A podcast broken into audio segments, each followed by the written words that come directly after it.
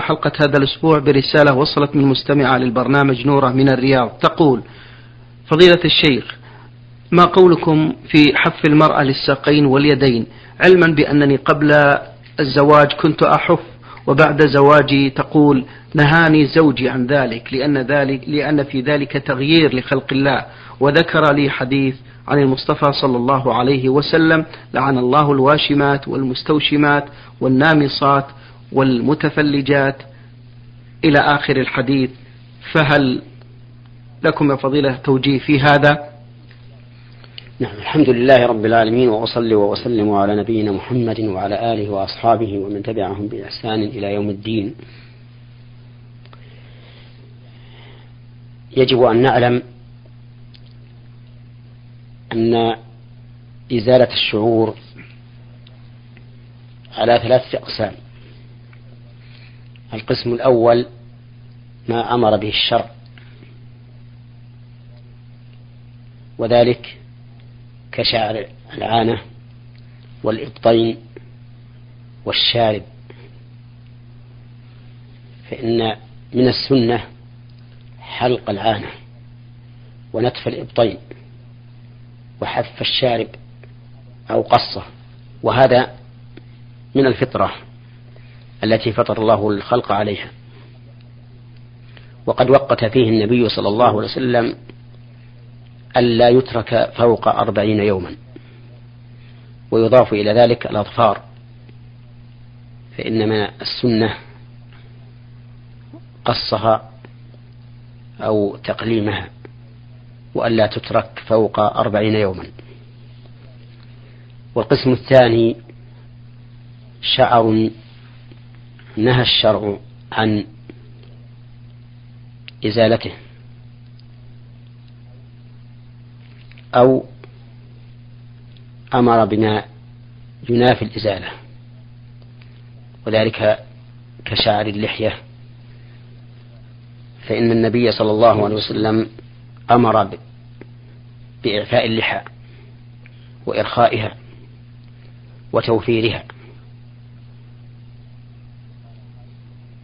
وقال خالف المجوس خالف المشركين. وهذا يقتضي أن يكون حلق اللحية حراما. والقسم الثالث ما سكت عنه الشرع فلم يأمر بإزالته ولم ينهى عن إزالته. وذلك كشعر الصدر وشعر الرقبة وشعر الذراعين والساقين والبطن فهذا إن كثر فلا بأس من تخفيفه ولا حرج فيه لأن في ذلك إزالة لما يشوه المنظر. وأما إذا لم يكثر فإن الأولى عدم التعرض له لأن الله سبحانه وتعالى لم يخلقه عبثا بل لا بد فيه من فائدة.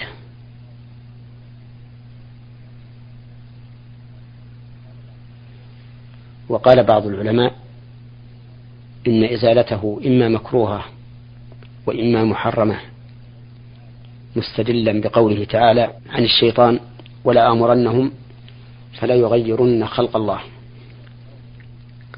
ولكن لا يتبين لي هذا الحكم. أي لا يتبين لي أن إزالته مكروهة أو محرمة بل إزالته من الأمور المباحة إلا أن تركه أفضل خوفا من الوقوع فيما يأمر به الشيطان من تغيير خلق الله. نعم. بارك الله فيكم. المستمعة أيضا تقول تعودت منذ صغري المواظبة على تلاوة سورة الملك كل ليلة. فهل تصح تلاوتها عند الابتلاء بالعذر الشهري؟ نعم. هذا ينبني على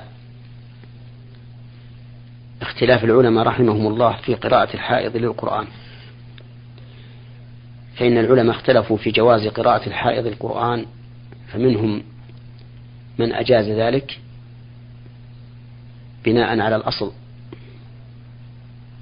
وعلى النصوص الدالة على فضيلة قراءة القرآن. ومنهم من منع ذلك.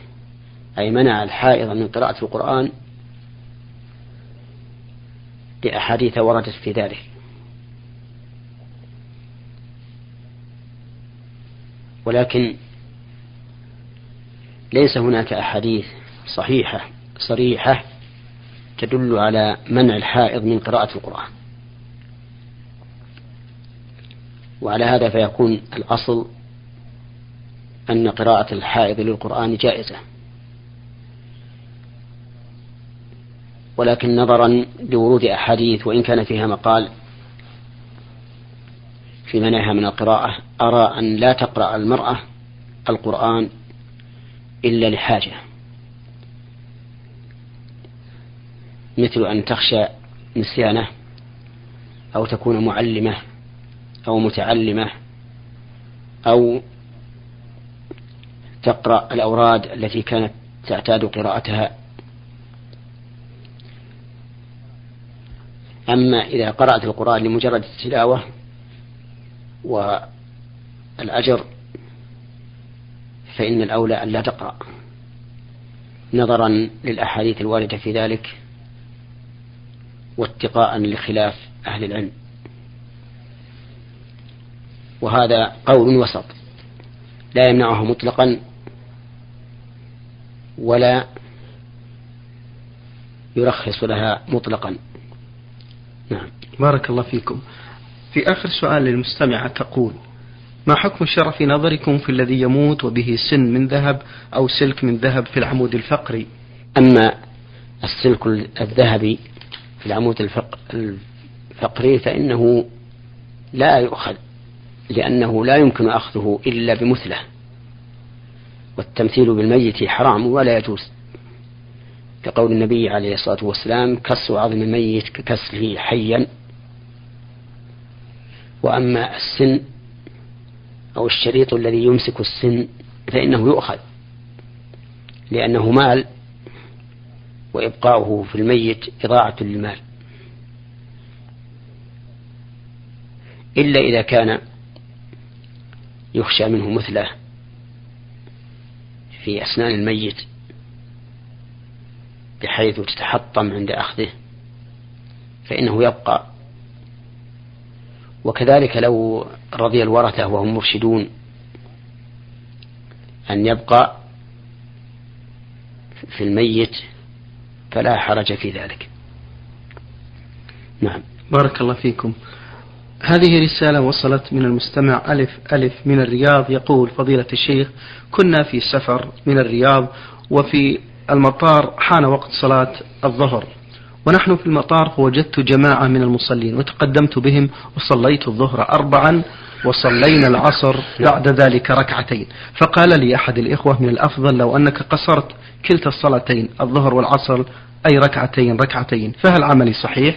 أما الجواب على سؤاله فإننا نقول له أن يقصر ولو كان في المطار. وعلى هذا فلو أنه صلى الظهر ركعتين والعصر ركعتين لكان قد أصاب السنة. أما كونه يصلي الظهر أربعا والعصر ركعتين فهذا لا وجه له إطلاقا. وكذلك لو سافر الإنسان من بلده بعد دخول وقت الصلاة ولكنه لم يصلي إلا خارج البلد فله أن يصلي ركعتين. لأن العبرة بفعل الصلاة فإن فعلها وهو مسافر صلاها ركعتين ولو كان سفره بعد دخول الوقت. وإن فعلها وهو مقيم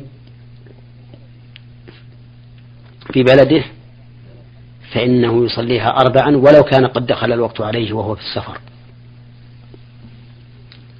نعم. يقول أيضا فضيلة الشيخ كنا في سفر إلى إحدى دول الخليج للعمل وصلنا هناك قبل المغرب. ولظروف طارئة قلت لصاحبي الذي معي في الرحلة سوف نصلي المغرب والعشاء جمع تأخير. فوافق على ذلك.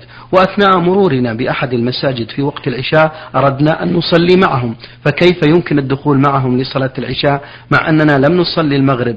فهل نصلي المغرب معهم منفردين ونلحق بهم أو ندخل معهم لصلاة العشاء بنية المغرب؟ نرجو الإفادة.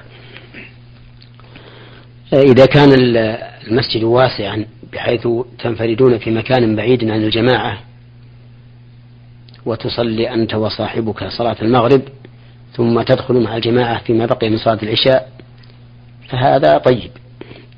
أما إذا كان المسجد ضيقا بحيث لا يمكنكم الصلاة إلا مع ظهور المخالفة للحاضر للمصلين فإنكما تدخلان معهم في صلاة العشاء بنية المغرب. ثم إن كان دخولكما في الركعة الأولى فإن الإمام إذا قام إلى الرابعة يستمر في في صلاته. أما أنتما فتجلسان وتقرآن التشهد وتسلمان ثم تقومان تدخلان معهما معهم فيما بقي من صلاة العشاء. وإن دخلتم في الركعة الثانية سلمتم مع الإمام. وإن دخلتم في الركعة الثالثة قضيتم ركعة وإن دخلتم في الركعة الرابعة قضيتم ركعتين. أو قضيتما ركعتين نعم. بارك الله فيكم. فضيلة الشيخ القنوت في النوازل هل يكون في كل صلاة في صلاة معينة أو في جميع الصلوات؟ القنوت في النوازل مشروع في جميع الصلوات.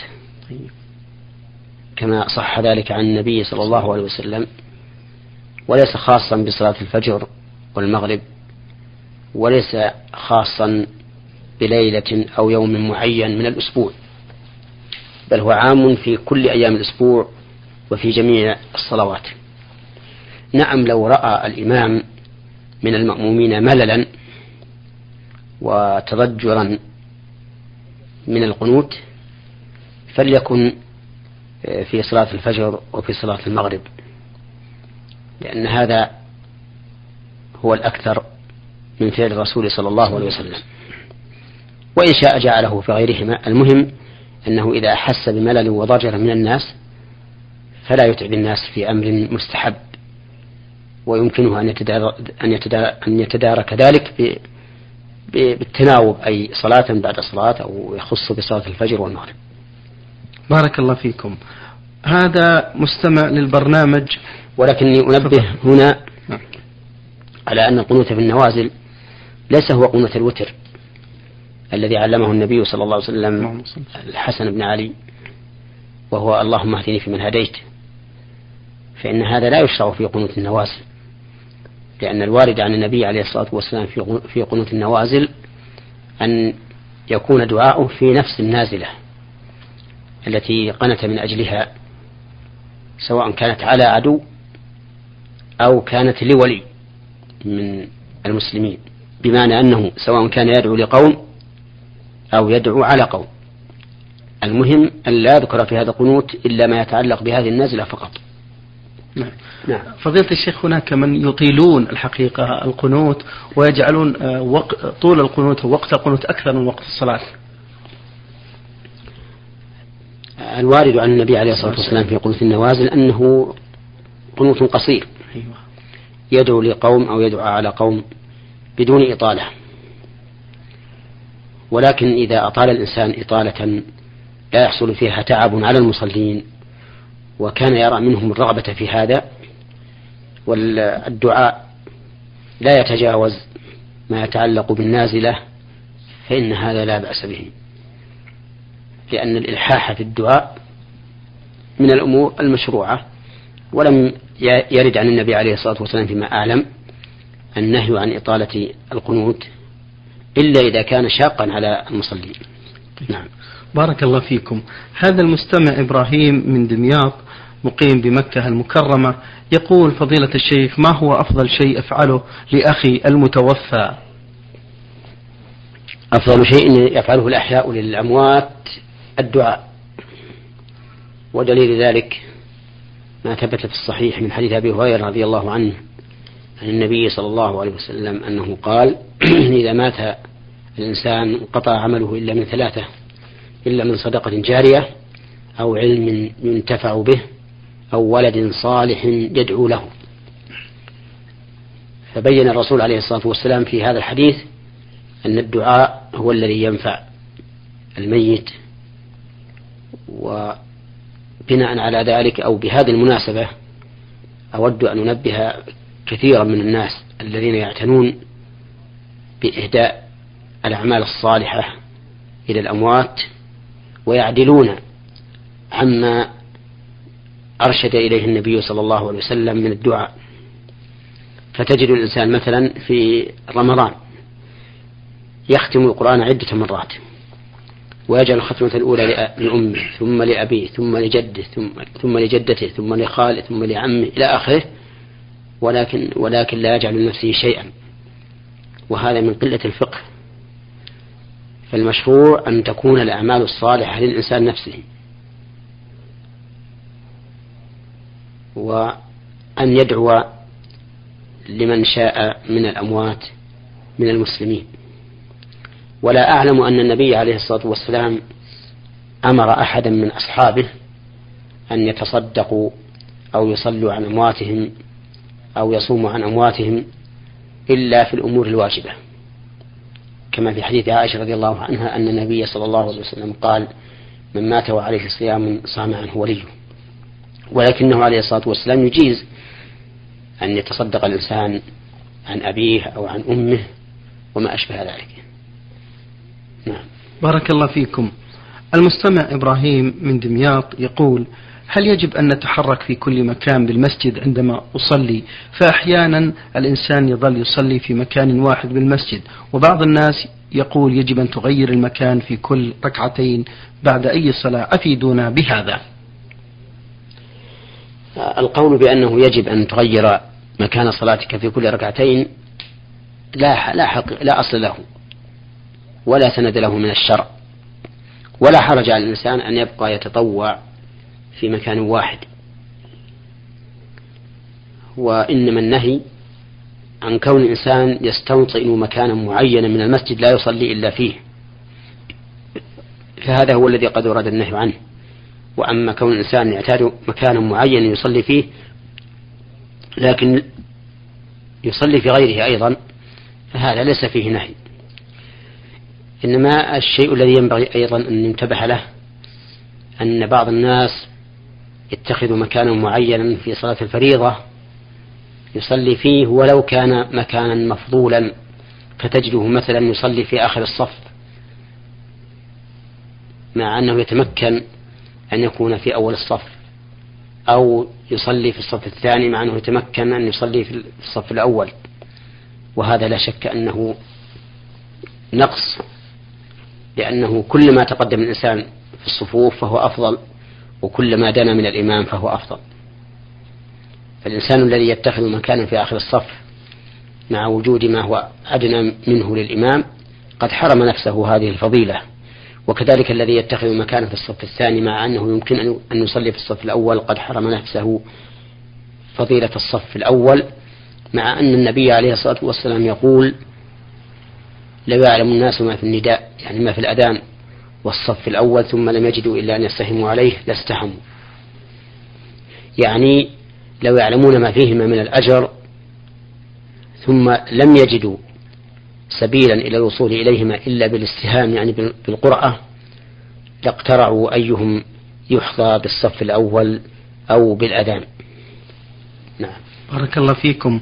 المستمع أيضا إبراهيم من دمياط يقول عندما يسافر الإنسان إلى أهله من مكة فيحمل معه ماء زمزم لأننا نعلم جميعا بأن في هذا الماء الشفاء والحمد لله. فبعض الناس يقولون لو خرجت زمزم من بئر من البئر فلا تغير شيئا. فهل هذا صحيح؟ من البئر أو من إيه. مكة؟ أي نعم أو من مكة. نعم. نقول إن ظاهر الأدلة أن ماء زمزم مفيد. سواء في كان في مكة أم في غيرها. فعموم الحديث الوارد عن النبي عليه الصلاة والسلام في قوله ماء زمزم لما شرب له يشمل ما إذا شرب في مكة أو شرب خارج مكة. وكان بعض السلف يتزودون من ماء زمزم يحملونه إلى بلادهم. نعم. بارك الله فيكم. هذا المستمع إمجاد من حائل يقول بأنه يعاني من تشقق في مؤخرة قدمه. من أثر الوضوء فقام بلبس شراب خفيف ومسح عليه يوما وليلة أو أقل بما في ذلك صلاة الفجر. يقول وبعد أن أصحو من النوم أتوضأ وأمسح عليه مرة واحدة علما بأن مدة المسح لم تنتهي. فما رأيكم حول هذا؟ والله يرعاكم. رأينا أن هذا العمل جائز ولا بأس به. إن الإنسان يلبس الجوارب إما للتدفئة وإما لغرض آخر. وهذا الرجل ما دام لا يمسح على هذه الجوانب إلا في المدة التي قدرها النبي عليه الصلاة والسلام وهي يوم وليلة للمقيم وثلاثة أيام بلياليها للمسافر فإنه قد أتى معروفا ولا إنكار عليه في هذا. نعم. بارك الله فيكم. المستمع حامد شاكر من حريم لا يقول ما حكم بيع عسل النحل المغذى بالسكر؟ لا بأس به. لا بأس ببيع عسل النحل المغذى بالسكر لكن إن كان يختلف في الجودة عن عسل النحل الذي لا يتغذى بالسكر فإنه يجب عليه أن يبين للمشتري بأن هذا العسل من نحل يتغذى بالسكر. لئلا يقع في الغش الذي تبرأ النبي عليه الصلاة والسلام من فاعله حيث قال من غش فليس منا. ولئلا تفوته البركة في بيعه فإن النبي صلى الله عليه وسلم قال البيعان بالخيار ما لم يتفرقا فإن صدقا وبينا بورك لهما في بيعهما وإن كذبا وكتما محقت بركة بيعهما. فعلى المرء أن يتعامل مع الناس بالصدق والبيان. أن يتعامل مع الناس بما يحب أن يعاملوه به. فإن هذا هو حقيقة الإيمان. لقول النبي عليه الصلاة والسلام لا يؤمن أحدكم حتى يحب لأخيه ما يحب لنفسه. ولقوله صلى الله عليه وسلم من أحب أن يزحزح عن النار ويدخل الجنة فلتأته منيته وهو يؤمن بالله واليوم الآخر؟ وليأتي إلى الناس ما يحب أن يؤتى إليه. نعم. بارك الله فيكم. المستمع يقول أيضا حامد شاكر من حريملة عندما يريد أحد الأشخاص تحويل آه، أمواله من عملة إلى عملة أخرى فماذا يلزمه؟ الذي يلزمه إذا أراد أن يبدل عملة بعملة أخرى أن يقبض كل من الطرفين البائع والمشتري العوض الذي انتقل إليه بمعنى أن تكون المبايعة يدا بيد. لأن النبي صلى الله عليه وسلم قال الذهب بالذهب والفضة بالفضة والبر بالبر والشعير بالشعير والتمر بالتمر والملح بالملح مثلا بمثل سواء بسواء يدا بيد. فإذا اختلفت هذه الأصناف فبيعوا كيف شئتم إذا كان يدا بيد. فلا بد في المصارفة بين العملات من التقابض في مجلس العقد ولا يجوز تأخير القبض. نعم. بارك الله فيكم. المستمع أيضا حامد في سؤاله الأخير يقول لدينا ظاهرة منتشرة وهي توجه كثير من الناس أو كثير من الناس إلى المقابر بعد الفراغ من صلاة العيد. فما حكم الشرع في نظركم في هذا العمل؟ هذا العمل بدعة. لم يكن من هدي الرسول عليه الصلاة والسلام أن يعتاد زيارة القبور في يوم العيد. وإنما أمر النبي عليه الصلاة والسلام بزيارة القبور أمرا مطلقا عاما. فقال عليه الصلاة والسلام كنت نهيتكم عن زيارة القبور فزوروها فإنها تذكركم الآخرة. فينبغي للإنسان أن يزور القبور كل وقت سواء في الليل أو في النهار وليس ذلك مقيدا بوقت من الأوقات لا في يوم الجمعة ولا في يوم العيد. بل قد نقول إنه كلما قسى قلبه ونسى الآخرة فينبغي له أن يخرج إلى المقابر ويزورها لأجل أن تذكره بالآخرة كما ذكر رسول الله صلى الله عليه وسلم. في قوله فإنها تذكركم الآخرة. نعم. بارك الله فيكم. هذا المستمع محمد يوسف من جمهورية مصر العربية. يقول بالنسبة للمسجد الذي يوجد بداخله قبر هل تجوز فيه الصلاة أم لا؟ آه، المسجد الذي يوجد فيه قبر لا تخلو الحال فيه من أمرين. الأمر الأول أن يكون القبر سابقا على المسجد بمعنى أن يبنى المسجد على القبر. ففي هذه الحال لا تجوز الصلاة في هذا المسجد ويجب هدم هذا المسجد. لأن النبي صلى الله عليه وسلم قال لعنة الله على اليهود والنصارى اتخذوا قبور أنبيائهم مساجد.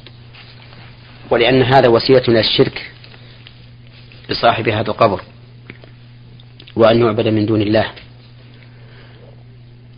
وأما الحالة الثانية فهي أن يكون المسجد سابقا على القبر يعني أن نأتي بميت وندفنه في هذا المسجد. ففي هذه الحال يجب أن ينبش هذا القبر وأن يدفن في المكان الذي يدفن فيه الناس ولا يجوز إبقاؤه. في المسجد أبدا.